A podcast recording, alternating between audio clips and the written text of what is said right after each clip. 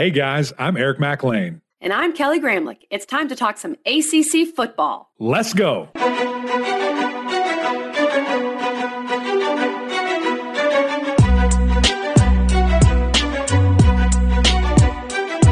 Happy Monday, everybody, and welcome into the Gramlich and McLean podcast presented by our great friends over at Ingles.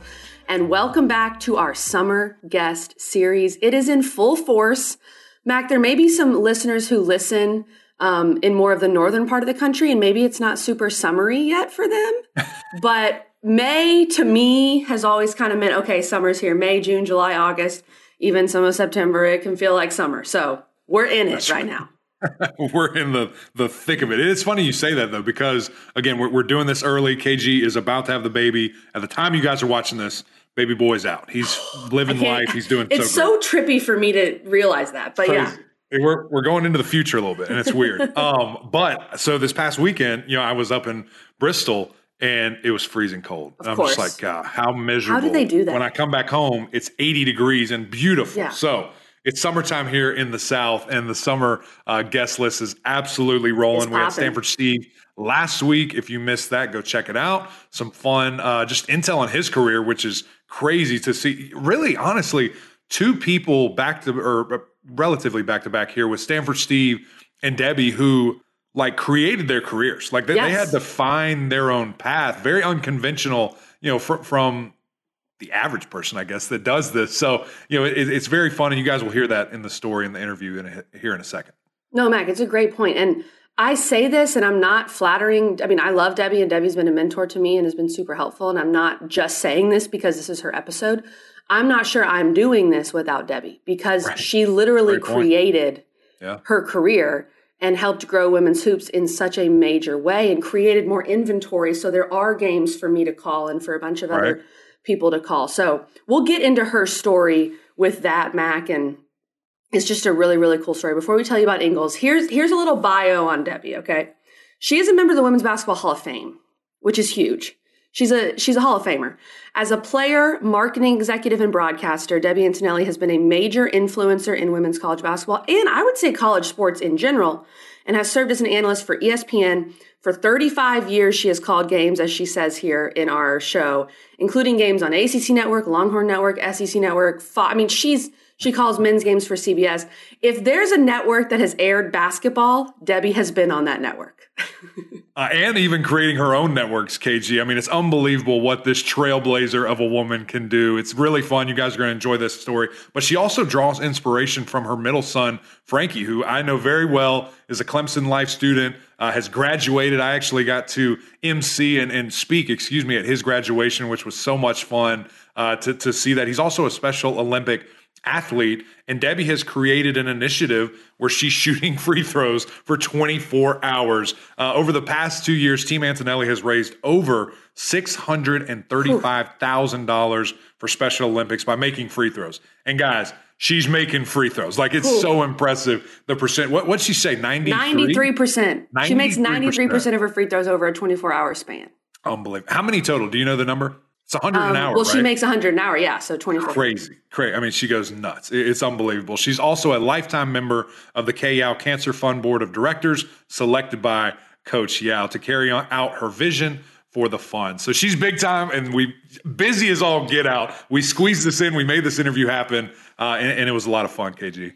She is the busiest person I know for sure. And yes. that's because she's just in so much demand. So we say this a little bit when we get into the interview. The Nothing But Net 24 hour marathon just finished as we're releasing this on Monday. So she, I, I know it went well as we're looking into the future. But before we get to Debbie, our great partner at Ingles, we love them so much, as you guys know. And this is the perfect reason to go to Ingles to stock up, right? And I know that the Nothing But Net just happened, but if you were, if you can somehow see into the future and listen to this, one thing I love about Ingles, I mean, there's so many things, but I love they have a Starbucks in pretty much every store. There's, I, it may it may sound basic, but I love doing a little shopping with an iced coffee, Mac. There's nothing wrong with that. And you're going to need a little caffeine to stay up 24 hours to watch Debbie shoot these free throws. So it's a perfect place to stop, get that Starbucks. I just love that added little feature. Come on, in Ingles. You know, it just makes you feel good when you're walking around with your coffee, or for me, hot chocolate. Here's a message from our friends over at Ingles. Did you know that Ingles sells more organics than any other store? Or that they run their own dairy? Or that they only serve USDA choice and prime meat? Did you know that they have more local craft beer than any place else? Or that they have energy smart stores? Or that they professionally slice and package imported cheese from Europe? Did you know about their giant international aisle, local farm partnerships, curbside pickup, wine department? Or that they donate 3,956 meals a day to local food banks? Well, now you do. It's all in the bag. Ingles, low prices, love the savings.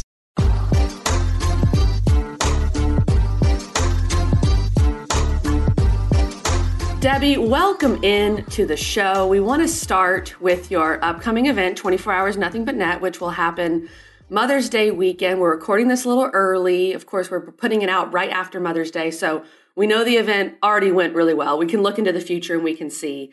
So we want to talk about so many things with you today and, and your journey to, to how you got to where you are now. But I want to start with this event because it's a huge deal and it's, of course, right around this time. So tell the listeners and the viewers a little more about the event. And if you want, tell us how your training is going because I know the training process is very, very serious. Are you talking about yes, this? your finger, a broken finger? Well, the training has been going well, with the exception of a, a little mishap in the gym. Um, in uh, April 25th, uh, I had a free throw burpee routine I was doing with the UNC Asheville players while I was in Asheville prior to emceeing an event for them. And uh, I clipped uh, the ball off the tip of my finger and it fractured my index finger on my left hand.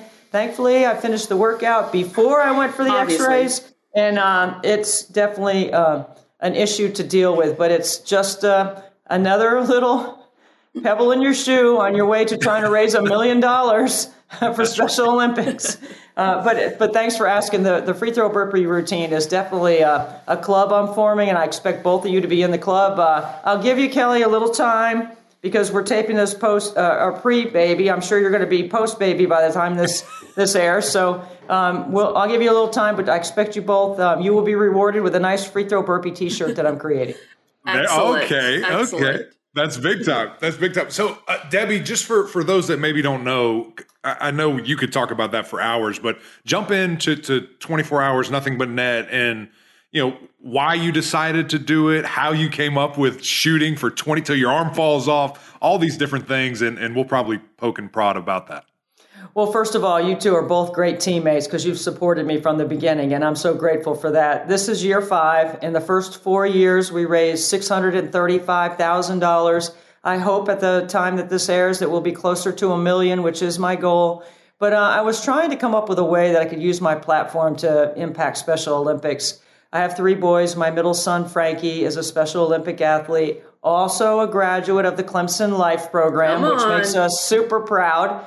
Uh, he is still living at Clemson, living uh, independently with support, and works a couple of jobs. So, Special Olympics and sport has been a huge part of our life. And I know a lot of families like mine need a place for their kid to train and organize and compete and socialize. And uh, this is a great landing spot. Special Olympics has meant so much to our family. I wanted to figure out a way that I could help some other families. And so Shoot Till Your Arm Falls Off is definitely a part of my platform on the air. And I was, um, the origination of it really, not many people know this, is uh, for six summers prior to me creating this event, I was doing a 115 uh, foot shot challenge every day in July because uh, back now, we're going almost 10 plus years ago, uh, I was kind of concerned that you know, players have access to the gym and a dish, and they can plug in their iPhone and play music, hit the trainer on the way in, hit a massage on the way out, get the shot doctor out there. They have incredible ways that they can train in an air conditioned facility. And I, I want players to shoot.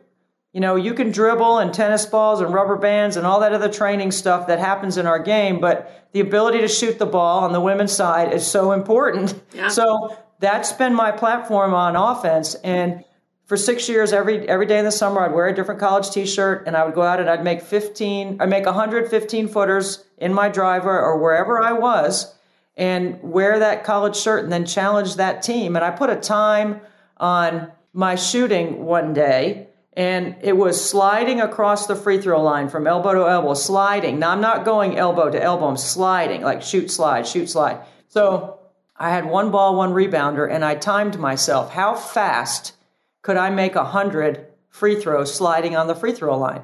Well, I made 100 out of 104 in five minutes and 32 seconds. And I thought, well, that's not embarrassing. that's actually, you know, this is like 10 years that's ago. So pretty take, darn good. take, take 10 years off my life and then think about me doing this with a, uh, Marissa Kastanek actually was my rebounder that day at NC State and uh, who played at NC State was a great player at NC State. So, um, and my husband Frank, you know, he was on the clock. So it, it's like um, Ernst with the, uh, uh, you know, having the Ernst and Young with the, the proper time and all that. Right, There's right. no no fudging, no fudging. He wouldn't give me a second, uh, honestly. Um, but uh, the the um, the challenge was starting to get stale because um, coaches loved it. They were talking about it, but I needed something different. And I figured, why don't I figure out a way to monetize my shooting? Because I'm still shooting it. What? How can I monetize it? And that's how my friend ran the New York City Marathon. I was like, I'm intrigued by the word marathon. I can't run the marathon. Uh, all right, let's try this free throw shooting marathon. I called Special Olympics South Carolina, and they're like, okay, you know, let's try it. Wow. and that's sort of how that's the the basic uh, origins of it without getting too deep in the weeds. That's awesome. Yeah, that's I didn't know the the way back origins of it, Debbie. That's really cool. And we know, of course, we'll put this out right afterwards, but we know it went very well, even uh, as you push through a little bit of a finger setback. But let's start at the beginning of your story, if we can, Debbie. And I I know your story pretty well, but I want our listeners and viewers to know it. You were a standout basketball player at NC State, played for the legendary head coach Kay Yow. And of course, you're now a lifetime member of, of the Kay Yow board. And you've gone on to become one of the premier basketball broadcasters in the business, men or women. Obviously, did a lot of women's to start, but now you do the NCAA men's tournament. You you do. I feel like every Duke game, every Duke men's game this year, Debbie Antonelli was on the call. so give us the maybe a little bit of a condensed version because I know the story could. You've told me the story, and it's it was a journey. But how did you basically create a career for yourself that you really hadn't seen many other people have? Yeah, well, thank you, Kelly, for those kind words. Um, this is my just finished my 35th year on the air calling college basketball, and that's not something I ever believed would ever happen. Uh, I've been so fortunate and so blessed, and I never take a, a, one day for granted that I get to do this incredible job that they pay you for around gyms and calling games. It's amazing, uh, and I love it, and I still love it as much as I did from the, from the beginning. Probably more now, uh, but the um, so I was uh, running a parallel path with wanting to be an athletic director and wanting to be a coach when I graduated from NC State. Uh, I went to grad school at Ohio University, got my master's in sports administration. My first job was at the University of Kentucky. I went in as an intern in marketing and fundraising, and I wanted to stay on the external affairs side of college athletics because I thought that was a path for me with my skill set and personality to become an athletic director. I didn't want to be on the internal side of things. And so, uh, we were uh, in the office one day and the local cable company came. This is in 1988. Uh, and ESPN is a little over 10 years old. The only women's basketball game on television is the CBS National Championship. Never crossed my mind that that could be a career opportunity or a path. I never saw any women's games on TV. I never played on TV. So wow. it was an interesting um, time when they came and said, We think the local cable company, we think we can produce sports. And we said, well, let's try a women's basketball game. I was 23. I did the game and I was like, hey, this is pretty cool. And then it turned into me being able to, through my four years at Kentucky and then my four years at Ohio State, um, when I got to Ohio State, my time at Ohio State coincided with the great Katie Smith. Mm, and, it, and yeah. Ohio State was already a very good women's basketball program with a following and so when I got the job at Ohio State as the director of marketing and licensing, I was 27 years old. I went down to the local cable company and I asked them if they could produce sport. And they said, We don't know. We never tried. I said, Well, tell me what it would cost, figure it out. I'll sell it. We'll put the games on. And that was the launch of the Ohio State women's basketball television network. And it kept me on the air. So it was uh, able to, I did my job but I also got to call the games, and that just kept me uh, alive in the industry. And then uh, after our first son was born, uh, I decided that I didn't think I could manage my job at Ohio State the way I had managed it with travel and everything, and let's give this TV and radio thing a full time go. And it was um, it, it just worked out. I mean, it's it's incredible a, a path that uh, I had to create for myself. That um, if I hadn't made those choices or hadn't been put in those positions, thank the good Lord that I was able to to make those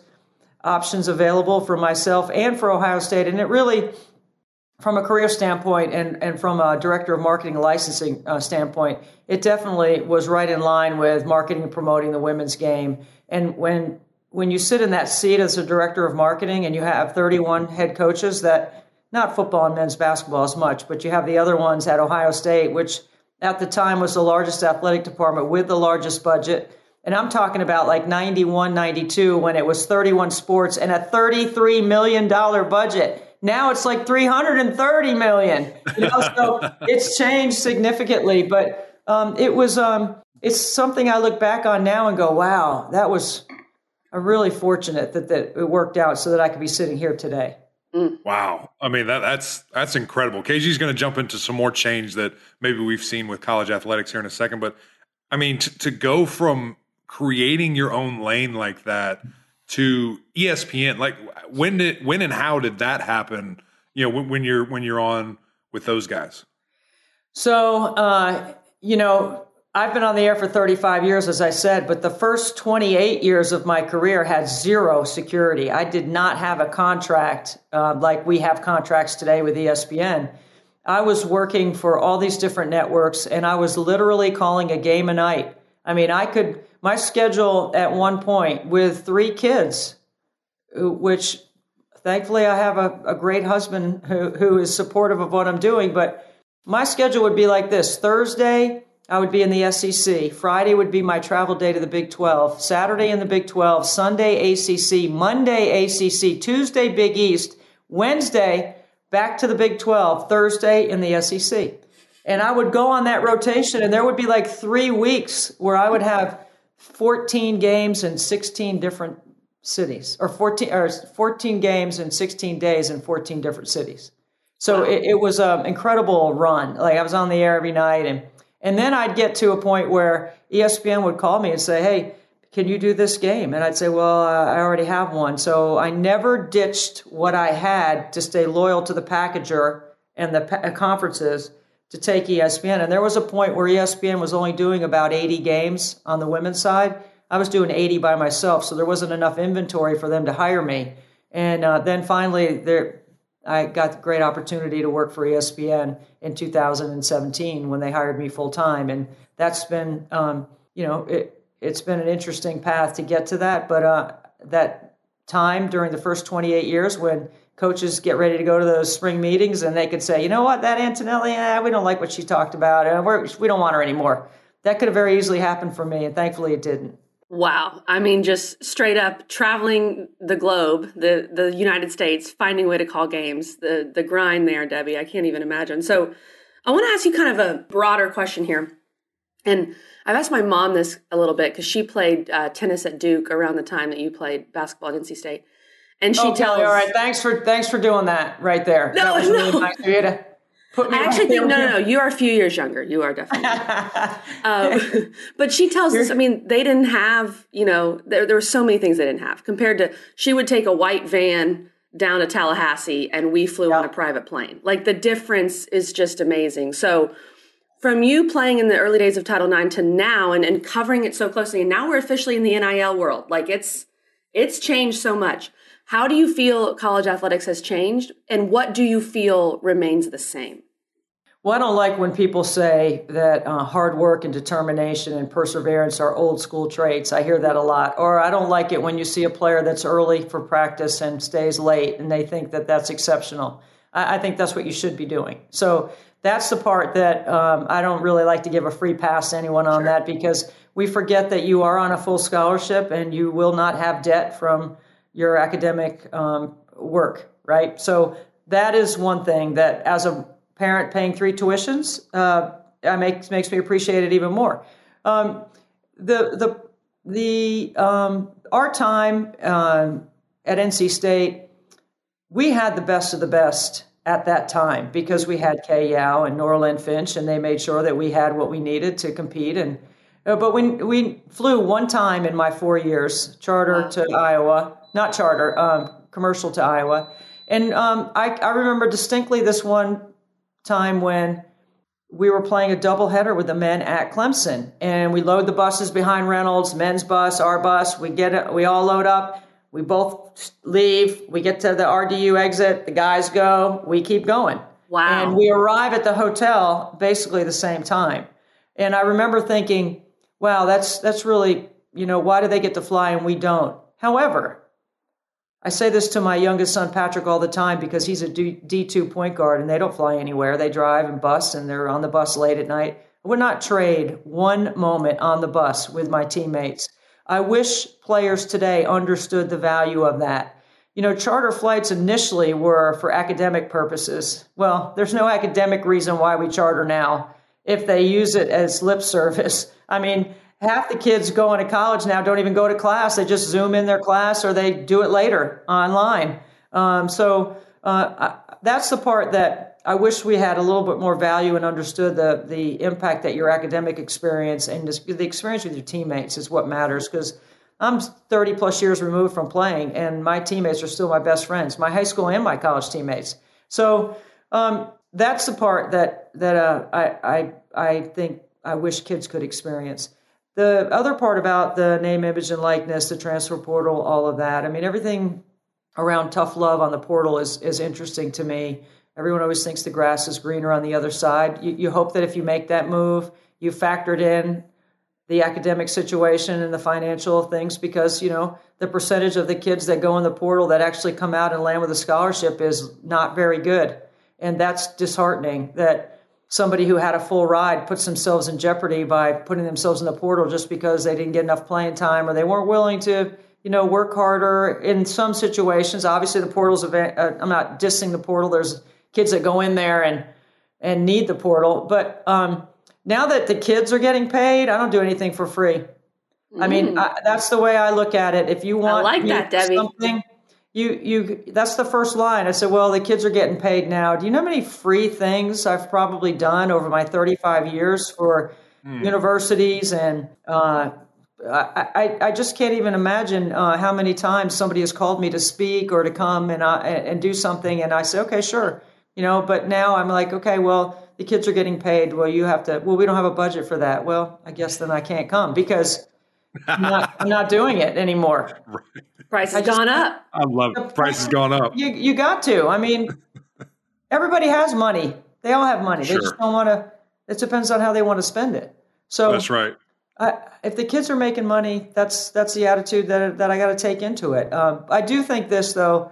I I hope that with the amount of money that some of these kids are making, I know they need it for necessities and survival, but I think giving and giving and service are two skills that I wish everyone yeah learn. I think those yeah. skills you need to learn, and uh, I hope that um, I hope that the money that they get, they'll learn to be philanthropic with it as well as save it.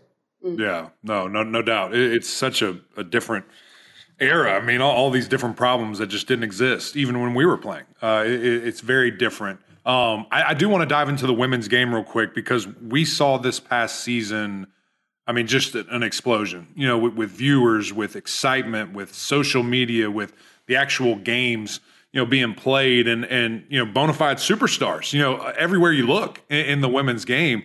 Um, how, I guess, do you see that continuing to grow? What, what will it take to, to mm-hmm. even grow even more from where it is? And just, I mean, how, how cool is it for, for someone that played this sport? Like you said, you, you never played on TV and now we're you know having a championship game where 12 million people are tuning in. Yeah, I, I think it's quite remarkable. And for somebody like me, I'm thrilled that finally, you know, all the years of investment in the conversation and being a stakeholder in the game to see this kind of um, activity on the women's side happen. But it's not like I'm sitting back and, and being complacent. I think there are some things that we need to, to do to move forward. I will say this the 9.9 million rating is probably 5 million new viewers. And I fear that we lost some because of the way it was handled post game. I do believe Caitlin Clark is the reason why people tuned in to watch. I think her stock and her skill. Uh, you've heard me say this a million times. The product is the narrative. Mm-hmm. The product is really good. and Caitlin Clark was driving the product this off season or this this uh, championship season. Now, Angel Reese obviously had something to do with it as well, but her celebrity came after. Caitlin's celebrity was already what built us to the 9.9. So I give her a major props for that, and not just the way she plays, how hard she works, how she handles her responsibility in the media, what a great ambassador, how much she cares about the game. I've never heard her say anything about me, me, me. It's always team, and she leads with that. And so she is um, really a textbook study in um, popularity and celebrity and how to handle it because she's done it so remarkably well and seems unbothered by the additional pressure that comes with the responsibility that she has gained. And she mm-hmm. takes that very seriously. And I, I consider myself to be. Um, uh, have a good relationship with Caitlin, uh, and it's, it's, something that I've built over time with her. It wasn't just that all of a sudden she became great and I started paying attention. I've been paying attention to her for a long time. So uh, she's she's a remarkable person, but I think there are a lot of things that we can do now. I've always said, you know, the product is a narrative. The price, the promotion, and the place come after. You know, you you can try to, you know, I use an example of. Um, if you go to the grocery store and the end cap has a great spot where they have a special product and they put a price on it and a promotion and it's just a, a crappy product, it doesn't matter what the price, promotion, or place is, you're not going to buy it. So the product's really good on the women's side, and I've, I've, been saying that for a long time. But building individual household names right. is really critical to the success of the women's game. Completely agree, and I think we saw that this year. There were arguably at at times more household names on the women's side than the men's side, and, and that's why people could get into the women's side as well. But yeah, I, I, don't. Hey, I don't think that's even an art. Yeah. I think it's just a fact. I mean, when when you look at that, I mean, I'm watching this tournament for the men's, and I'm just like, who, who are these people? Like, right. Who is this? And I'm watching the women's. I'm like, okay, one, two, three, four, yeah. five, like all these super, and even the the crazy thing that I saw that a statistic. I can't remember if it was NIL or I think it was social media following. Yeah, the women like dominated. Like yeah. there, the first guy was at like eight. So the excitement is, is all there. And I, I, just, you know, even before I had my daughter Amelia, you know, I, have been, you know, such a supporter of just sport. And, and we talked about this on, on your podcast, Debbie, but to see it growing at the pace that it is, is very exciting. Very exciting. Well, you know, for for the longest time, I've had so many TV executives and people that I hold in high esteem that have counseled and helped me throughout my career talk about you know building stock in individuals like building some star power. Like who are the top five star power players in the acc on the men and the women's side? And how do we build around them so that we can promote the game especially on the women's side? Because you need to figure out uh, what's the best way to put them in a position to show everyone how great they are. Like, how do we do that? So, like Kelly, you do that in studio when you're in studio on Thursday nights. You know, we're talking star power a lot yeah. of it. You know, um, I'm a big believer in this because we don't get a lot of coverage in general. When we do, we have to keep it on the product. I don't want to see some silly stuff going on uh, when we need to be talking about how good a player is, a breakdown of their skill set. Remember who the audience is in women's college basketball. Mm-hmm. Before this year's championship, and I don't know what the demographic is on this year, but before that, I was told that it was 70% white, 60% male, 61 is the average age. Think about who is watching our game. Now, the 5 million new viewers, I'm sure that demographic has changed a little bit. But when you think about that, and think about who's watching. You got to think about how you're delivering the product while you're you're educating and teaching and introducing these personalities that are great players to people that are watching. I think that's how we continue to build star power around the game, and I'm always trying to do that. Yeah. Sports fans. I think sports fans are watching. I mean, people who want to see yeah. great games and, and, and great uh, superstars. And of course, Debbie, we're very excited when we eventually get to call Amelia McLean's first game for the Clemson Tigers. Uh, I'll be there. I will. They'll have to drag me out. I'll be there. Let's go. Happens. Come on. I love Kelly that. Kelly and I will be both analysts on the yeah. game. Maybe we'll just skip the play-by-play. We'll just both call it. Who needs it? Yeah, I love that. Debbie and I are calling Amelia's first game. There's no doubt. Okay, well, this is the perfect segue to Mother's Day then, because we're putting this episode out right after Mother's Day, and you brought up that grind you had where you were doing, you know, seven games in, in a week, and you have three kids. You have three boys And I'm very interested in this answer because I, I, the advice I think is going to be huge. And of course for Mac too. And I've seen Mac balance it and I've been very impressed so far. Mac's kind of given me hope that, you know, it can be done. And of course you too, Debbie, but give me some advice. Like how did you handle, especially when your kids were young, still being able to be 100% into your career, but also 100% mom? Mm-hmm. So uh, I haven't slept since 1995. That's the first thing I would say. Okay. When Joey was born, the first one, uh, and I have not had a day off, and I'm not looking for one. So let me just say that right up front, so you ha- know how my mind works. Like I'm not looking for. Perfect. To this day, still, I'm not at the beach with a chair and a book. That has never happened for me yet. I don't know when that will happen. I'm hoping maybe this summer I could just put it in my schedule and go down to the beach. I live less than five miles from the beach. You'd think I'd be at the beach all the time. Um, so uh, I don't like to use the word balance. I use the word rhythm.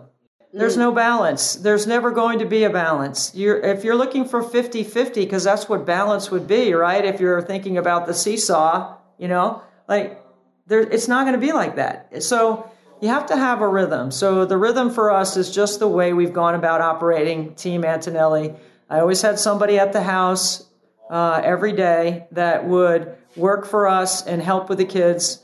Frank and I had a deal that when I was gone, I just asked him if he would be home for dinner and get him to bed, and um, that way he could, you know, do those. There's, those are things that he's very capable of doing um, very easily. You know, it's not like I'm asking for a lot, but it is different when the mom travels and when the dad travels. I will say that. Mm-hmm. Um, but my husband is absolutely wonderful, and I always believed to remove the guilt of being gone that this was going to be good for my three young men because Frank is such a great man that they're going to get extra time with him and he's yeah. going to be they're going to see him doing things that usually you would see if you went with a traditional family the mom would be doing so mm-hmm. um, yeah there are a lot of things i might have missed or i definitely sacrificed along the way but i look at my three boys and i think well maybe we we didn't I didn't screw them up. You know, like I didn't mess it up by not being there. And then when you add um, Frankie and the the extra that comes with that, there has to be an additional level of willingness mm-hmm. uh, around the team, including the advocacy inside the public school system and everything mm-hmm. to to fight for him to have what he what he needed. That was an extra burden, uh, not not in a negative way. It was an extra, mm-hmm. just extra. It was responsibility yeah. because you know your kids are going to go to kindergarten and they're going to go to first grade, they're going to go to second grade, and we don't really make decisions for those kids like my mm-hmm. other two. But for Frankie, every single thing is a decision that you have to decide how you're going to manage it, navigate it in the IEP and the special education world, which yeah. uh, I'm not an expert on it, but um, I, I, acted like a lawyer most days when I went to the school just because. And, and uh, I just, um, I think the rhythm is the key here. Uh, and, and just you know, I, the only thing I would say is I, if I could go back to my younger self, I wish I would have enjoyed and not been stressed over every single thing about my kids and mm. my career and everything else. I think it probably took years off my life because, like I said, I didn't sleep, and uh, I if I had a game and I was home, uh, the first place I'd stop is at the school. I had a vis- visible presence in the school, for, especially for Frankie, all the time because I felt like that was the right thing for us. Yeah. Uh, and I think they had a button down there in the front office, like, here she comes. She's coming down the hall. Debbie alert, Debbie alert. but I also, like, this is a little unknown. I'll share this with you. Like, I never looked at it like me against them. It was together, and we needed to build the team. And I learned from some of the great coaches and communicators in sport mm. how to manage a team. So when I would be in the gym listening to, how a coach would talk to their team or what were they emphasizing or what were the key things and what are three really important things or outcomes that we need to have not 15 and, and i would drill that with our team around frankie. And i did that for I, I'm, I'm still doing it in some ways but i thought that was the best way for us to to use the village to help manifest a great situation for frankie and there it wasn't easy. There were times when it was hard, and I know I've launched into another category, but uh, I only had two teachers and one bus driver fired. There should have been more. so, so I, I, and that's a process to get a teacher fired in Charleston County school. So Mama Bear never, came out. I never felt guilty about it, honestly, because it was their choice. It wasn't my choice. It was their choice by the way they conducted their business and they went about their their job. If they had done their job properly, they wouldn't have been removed. Uh, but that was their that was their choice, not mine. so I don't feel bad about it at all. oh my goodness, that's amazing. That's good advice, Debbie. But maybe not you, the teacher right. stuff, but everything else. You you you guys you guys think you know, right? Like we all think, what's going to sure. happen, Kelly? I'm going to have this baby. Uh, it's oh, I know I nothing. It, I'm very aware. I, I, call it life behind the stroller. Yeah, right? I was thinking That's about right. that the other day when you said that. Okay. I, I push the stroller behind Joey, and it's a whole new world as a new mom, and everything changes, and everything about your fiber of being is invoked into this situation behind the stroller, pushing your kid and what you see. And then you push the stroller behind Frankie, and it's a totally different, totally different world. It, it's a different, and so, um, you know, my, I'm just grateful for where I'm sitting and what we have what we have and the, the three wonderful young men that Frank and I have, and I'm so grateful for that. That's amazing and very beautifully said, and, and fun to hear. You know th- those different points of views. Debbie, we know you got to go. We, we got to get you out of here. You're on. You're a busy woman. You're on to your next thing. But before we do, uh, Kelly and I just wanted to to support you further, uh, and, and, from our podcast, five hundred dollars to, to your great cause. Guys, it's still open. We'll have all the link information right here. Uh, so just click that and continue to give. Debbie, it's open for, for a while, right? So people can still get in here. Yes, 24 hours, nbn.com is the link. You guys are tremendous. Thank you so much. I hope the broken finger uh, uh, is going to help people feel a little empathy in the driveway. But, uh, right. you know, um, you, you guys are wonderful. And I will say this on Mother's Day, and I will be finishing the task on Mother's Day. Uh, but the only thing I ever ask for from my family on Mother's Day for me is dinner with utensils.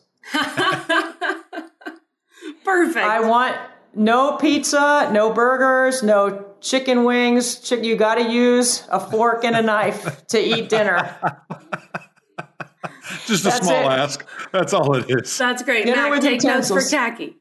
I've, I've got yeah. it. I've got it. I've, we've got our first Mother's Day coming up. You'll see. It's not an easy quest. It's That's a challenging quest. that is so. Oh, Debbie, this was so much fun. We're so grateful for your time. You got to get uh, out of here. Thank you so much for joining us today. Th- thank you so much. Both of you guys are brother and sister. You're peanut butter and jelly. I, I love you both, and I'm so grateful for your support. Thank you. And I'm really, Emac, you know, I love you, but I'm really proud of Kelly. She's done a marvelous job. Me too. And, Me too. Uh, I'm real. I know she's coming up next, and she's clipping at my heels, and she's chasing me down, and uh, I love it. I keep pushing me, Kelly, and uh, I hope we get to do something together.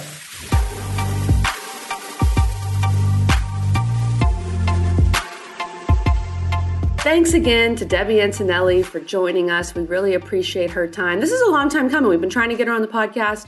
She is, of course, a fellow South Carolinian, lives in the Charleston area, which we love. That's right. Come on. And uh, Clemson is very close to her heart with Clemson Life and her son Frankie. So we appreciate Debbie's time very much. And Mac, you know, uh, are you? I feel like after this episode, I'm still recovering, but I think you could go hit the driveway and do some of those burpee free throws. What do you think? Listen, I am not doing a single burpee anymore in my life. I did plenty of up downs in my life, uh, burpees, whatever you want to call Oof. them. I'm not interested. I'll shoot some free throws though. We can line it up and knock them down, whatever oh, we want to yeah. do. Such well, a fun Mac episode. And I are always down for that. That's right. Well, we'll shoot till our arms fall off. That's what we do. Uh, but such a fun episode. Just getting started, guys, with our summer guest series. It's locked and loaded for the entire summer. You're not going to want to miss it. Uh, we've got like three more episodes here in May, and then we'll jump into some more fun in June and July and get ready for some college football Woo. season. Cannot wait. It's going to be here before we know it. Uh, but thank you guys for tuning in. Another great episode of Gramlich and Mac Lane brought to you by our great friends over at Ingles. Uh, really appreciate you guys' support. If you're not on YouTube, what are you doing? Jump over here. We'd love to see you guys see us, see me, see you, see us. I think that's what I said last time. And you uh, can see Debbie's broken of, finger. yeah, her poor little finger. I honestly I can't believe it.